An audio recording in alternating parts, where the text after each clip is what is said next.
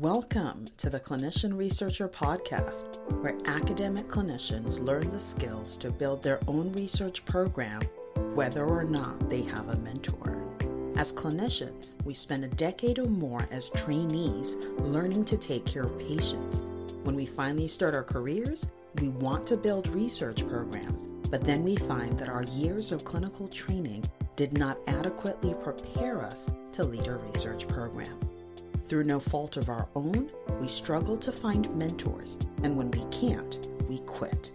However, clinicians hold the keys to the greatest research breakthroughs. For this reason, the Clinician Researcher podcast exists to give academic clinicians the tools to build their own research program, whether or not they have a mentor. Now, introducing your host, Toyosi Onwuemene.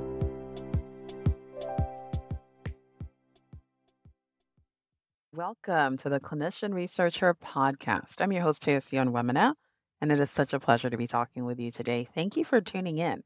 Today, I'm going to talk about how clinicians can make the transition from clinician to researcher.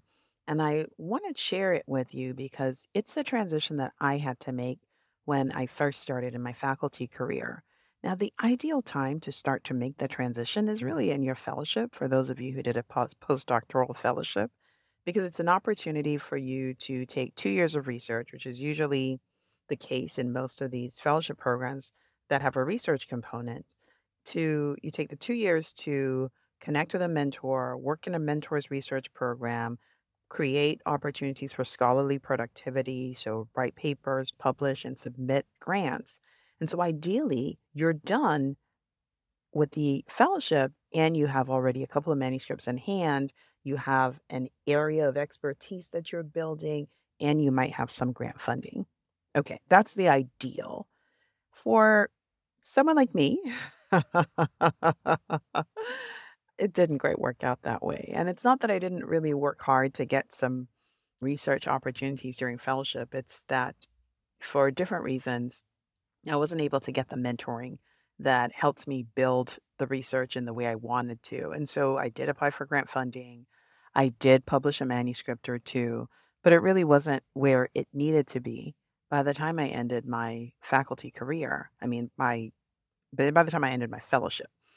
And the challenge is when you now go, or at least when I went to seek a clinical research job or a job where I could be a clinician scientist, it didn't look as if I was a serious person from the perspective of the hiring party, right? So, from the academic institution trying to hire me, it was like, well, you don't look like someone who knows how to do this. You don't look like someone who can succeed.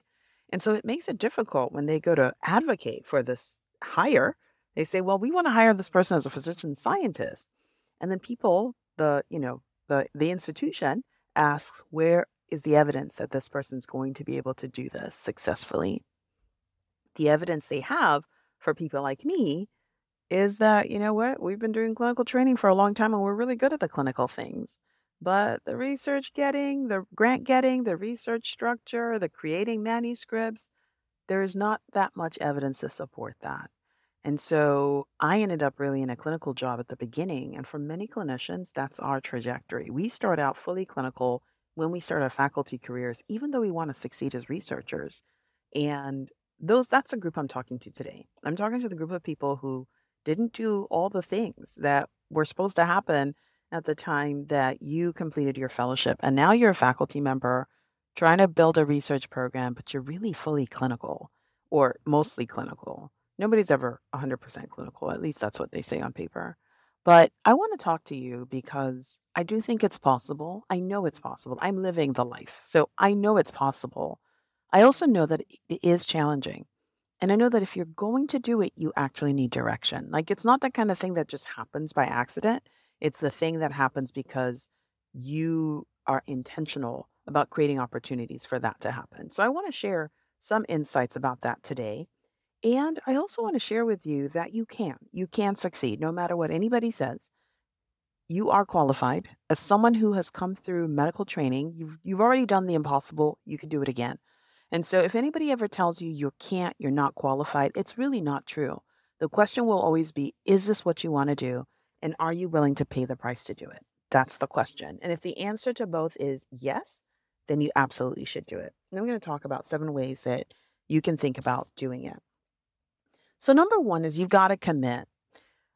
A research leadership pathway is a commitment. It's not a let's just do it and see how it works out. It's a commitment you make because it's going to be hard. You're going to fail.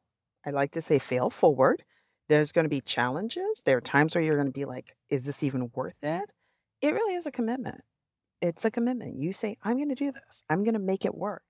And if you're going to make this kind of commitment, it's like, don't commit to someone in marriage unless you love them, right? do not commit to research unless there's something about research that you really love, right? Unless there's a project you want to move forward, unless it's a patient population that really resonates with you, don't commit unless there is love. I really do mean that. And I know sometimes people are like, well, you know, everybody says you should do research, so I just want to do it. And I have to tell you that that doesn't sustain this long term relationship. It is a long term relationship. And there are people who quit along the way. And it's not to say that you can't quit. I'm just saying that I'm not talking to people who are not committed. because there's a different way you move forward when you are kind of like non committal. You can like try it and see if it works out. But, you know, if you are trying it and you're not sure this is what you want to do, then I, I want to say that it's going to be hard. And whatever the hard knock, whenever the hard knocks come, it's going to knock you out because research is not for the faint of heart. Leading a research program is not for is not for anybody who's wishy-washy about it. Like it literally is a commitment. It's a commitment to persistence, it's a commitment to going after funding after you've been rejected time after time after time after time. I mean, who wants to do that?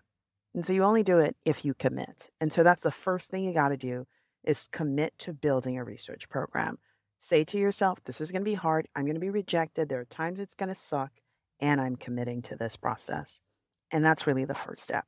I would say that if you cannot commit, if you are not committed to the process, if you're not committed to the journey, then I'm not really sure that you should move forward. And and I know everybody's not here to lead a research program. You can participate in research without leading research. You can contribute without leading research. But that's not what I'm talking about. I'm really talking about leading a research program. That's the commitment. Participating in research doesn't require commitment. You do a little bit here, you do a little bit there. If it works out, great. If it doesn't work out, great. But if you're going to build a program in which other people come and build their careers out of your program, you got to commit. so, step number one is commitment. You make a commitment. Okay. Step number two is get clear about what is needed to succeed. And one of the things that clinicians especially need to get clear about is the fact that clinical training is not research training. I'm going to say that again. Clinical training is not research training. Yes, you did some research methods. Yes, you had a chance to do a little bit of scholarly activity throughout your clinical training, but it is not research training. If you want to see what research training looks like, you go to a PhD program where people are actually trained in research methods. That is research training. Okay. So you got to get clear about what is the gap between where you are right now, oh, excellently trained clinician, and where you're going to be someone who is able to understand research, what methodology is needed, what is required to to make a program succeed. And and if you don't know, it's time to phone up a friend, usually a PhD scientist, or maybe an MD scientist, or an MD phys- physician, or an MD PhD who is succeeding in research, right? Because everybody who's MD who's doing research is not necessarily leading a program, and everybody who's MD PhD is not necessarily reading, leading a research program either. So don't go by title, go by what people are doing, and spend some time with people. Ask questions. Hey, how is this working out? What do you need to succeed? What does it take? And you really need to do this because people will get real with you. And the reason it's important is because people will tell you you cannot succeed in building a research program being 100% clinical. It doesn't happen. The reason it doesn't happen is because clinical care is not research. And this is very hard for many clinicians to imagine that leading a research program means not being fully clinical. Because for many of us clinicians, we didn't go into medical school to lead research programs. I mean, we didn't go into medical school to not do clinical care. Like like we did the whole thing. We, we went through residency and fellowships so we could take care of patients. And so when you finally figure out that research and to really build and lead a research program means taking time away from clinical care, for many clinicians, it's like a shock. It's like, no, I love my patients. And it's good. And the reason you need to get clear is so that you decide is this what you want to do? If leading a research program means that you're not going to be seeing patients five days a week, is that for you? Is it what you want? Is it the life you want to build? And if the answer is no, it's okay. It is absolutely okay. But you want to know and you want to choose and you want to make an informed decision. So go get clear about what you need. Call your friends, not your friends. Usually they, they're ahead of you because if you're in this place, you're you're not you're not your friends might not be leading research programs. They're ahead of you probably. But anyway, get clear about what is needed to succeed in research. Okay. Now you figured out, okay, you've made the commitment, you're clear about what is needed to succeed. Your next step is to create structure. And what do I mean by creating structure?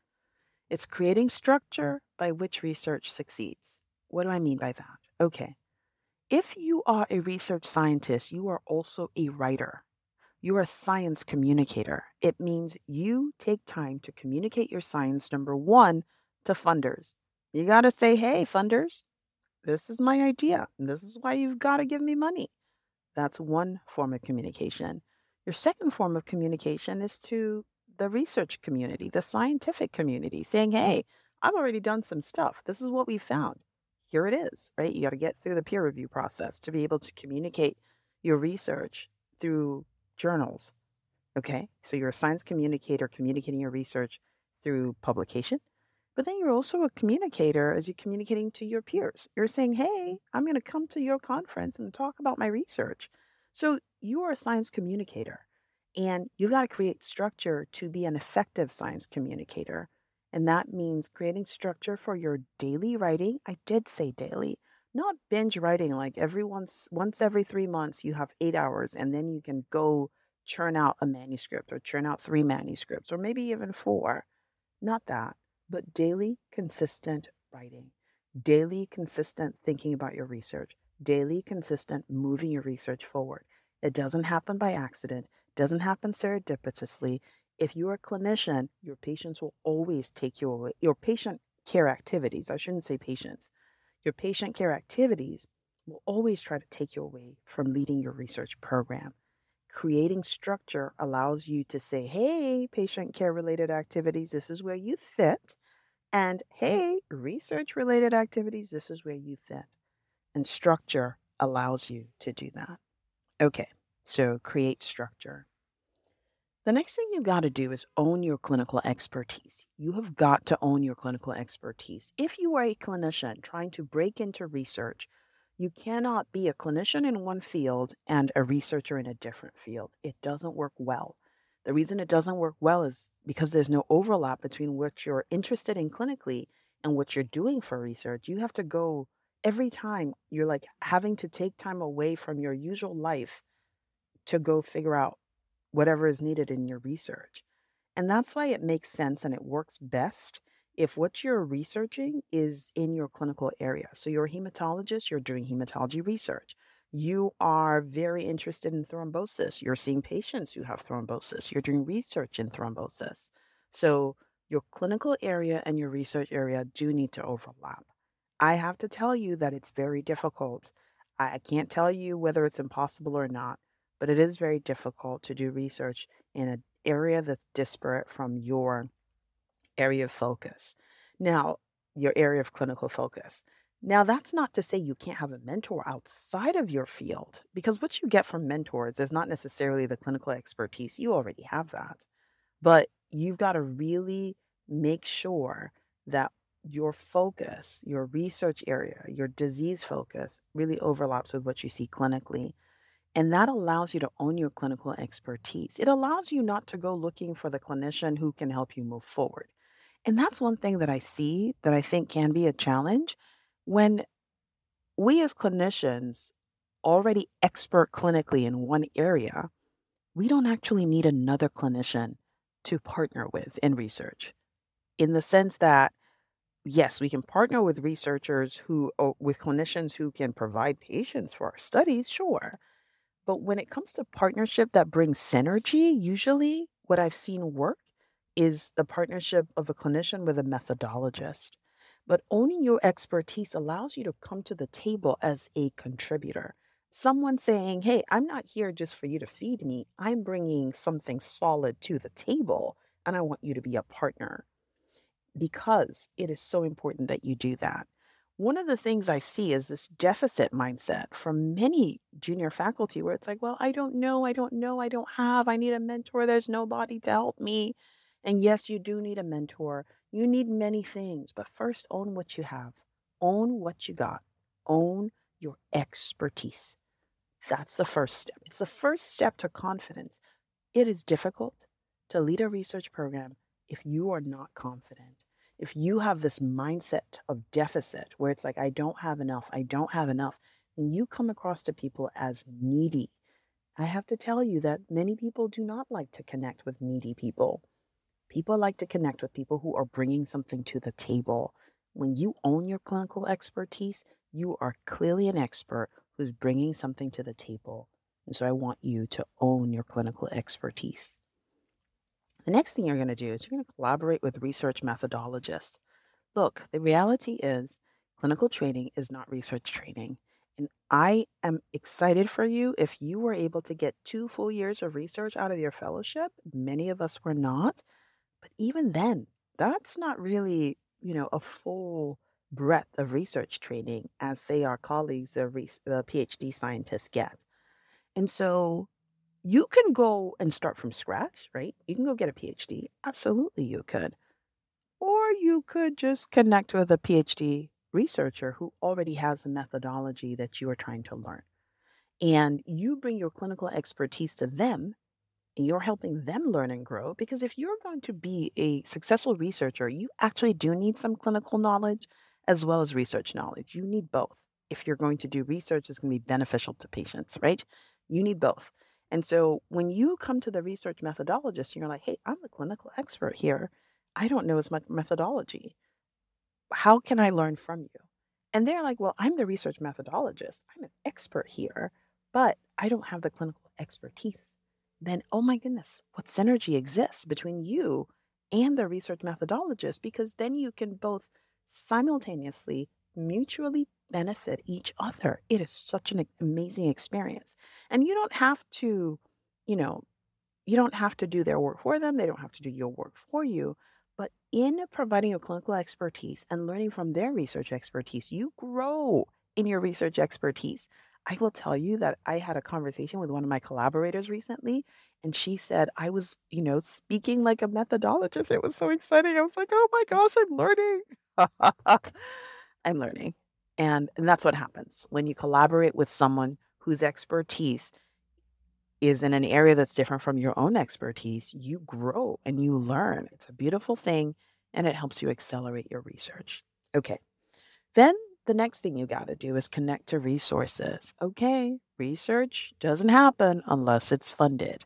And it may be that you've been funding it by working without pay on nights and weekends. Please do not let that be your life. Or you find a funder who helps you fund the work so that you can do it during the daytime as part of your daytime work. Absolutely recommended. You need funding. Connecting to resources is about finding funding. But here's the thing everybody wants to start with NIH funding, and NIH funding is awesome. Thank you, government NIH, for giving us federal financial assistance through the form of NIH grants. Yes, NIH grants are awesome. And you know what? The competition for those is kind of stiff. And if you're just starting out, you're not likely to be competitive for an NIH grant by yourself. Maybe collaborating with a PhD scientist, you might be able to be. But starting out, especially if you're you're applying as the leader of your research program, as like the PI, you might not be so successful. But you might be more successful looking at foundation grants. You may be more successful looking at seed grants within your institution. You may be more successful looking at seed grants from, you know, corporations or industry. There is an opportunity for you. Okay. If you are someone who's not been funded yet, I just want you to say after me there is an opportunity for me. Oh, you know what? Even if you have been funded, you're probably looking for more funding. Say after me, there is an opportunity for me. Great, great. It's important for you to recognize that there are people waiting to fund you. It may not be NIH just yet, but there are people waiting to fund you. Don't look at the people who are not letting you in. Look around for the people who are letting you in. Connect to resources. And resources are not just funders, resources are medical students looking for a project. Resources are residents who want to publish. Resources are fellows who are looking for opportunities. Look around and see what you already have. Do not close your eyes saying, I have nothing. And there are literally people around you waiting for opportunity. Connect to resources, they are all around you. The final thing I want to share with you is the need to connect with community. If you're a clinician looking to transition to become a research scientist, you are a minority of folk, right? You, you're in the minority. And there are not many people around you that want to do the same unless you are intentional about finding that community.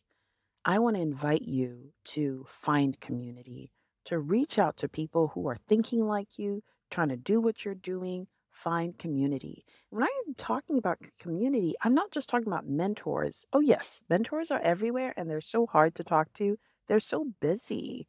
And I, I thank God for all my mentors. Mentors, I appreciate you very much. I'm a mentor. you know, there's just a lot going on. And mentors don't think like you do anymore because they're past a lot of things. They don't even remember the things they used to not know, right? It's the way it is. But there's a group of peers who's trying to do what you're doing. There's a group of people across the country, across the world, even, who are trying to move in the same direction that you're moving in. You got to get in community with them because there'll be some people in that community who are a little bit ahead of you and will inspire you, to more. There'll be people who are not as far as you, and you'll be able to inspire them to more. There'll be people who are like right about where you are, and you'll be able to encourage each other. It'll be so awesome. But you do have to find community. And most of the time, if you're going to find a community of clinicians trying to make the transition to lead research programs, you got to leave your regular environment, your regular habitat, and go find them. They're there. We are here. And we exist. And we're in hiding because you got to move away from people who are not doing what you're doing so you can get the encouragement you need to succeed in the way you want to succeed. And I invite you to join community. I invite you to join my community, even as I am launching the next um, coaching series. And so we're starting our next coaching session with our first webinar. So we have a webinar coming up. It's happening on November 20th at 6 p.m. Eastern Time. I want you to check out our research podcast, our podcast website. That's clinicianresearcherpodcast.com. You can also check out our website, coagcoach.com, for more information about the upcoming webinar. But I do want you to come and find out. I'm going to talk about five ways to make the transition from clinician to researcher. I'll be talking a lot about what I've talked about today, but in a lot more detail and giving you insight about how you too, if you are looking to make the same transition, can transition. All right, so I want you to please share this episode. Somebody else needs to hear that they can. Somebody else needs to hear that it's possible. Somebody else needs to hear that it's not crazy. You absolutely can do this. And I just want to encourage you to make the transition and to find the community that helps you do that. All right, it has been an absolute pleasure talking with you today. Thank you for taking the time to listen. I look forward to talking with you again the next time.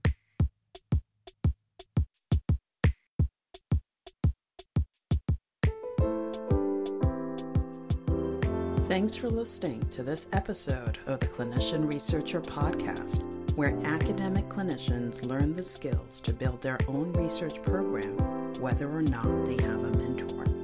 If you found the information in this episode to be helpful, don't keep it all to yourself. Someone else needs to hear it. So take a minute right now and share it. As you share this episode, you become part of our mission to help launch a new generation of clinician researchers who make transformative discoveries that change the way we do healthcare.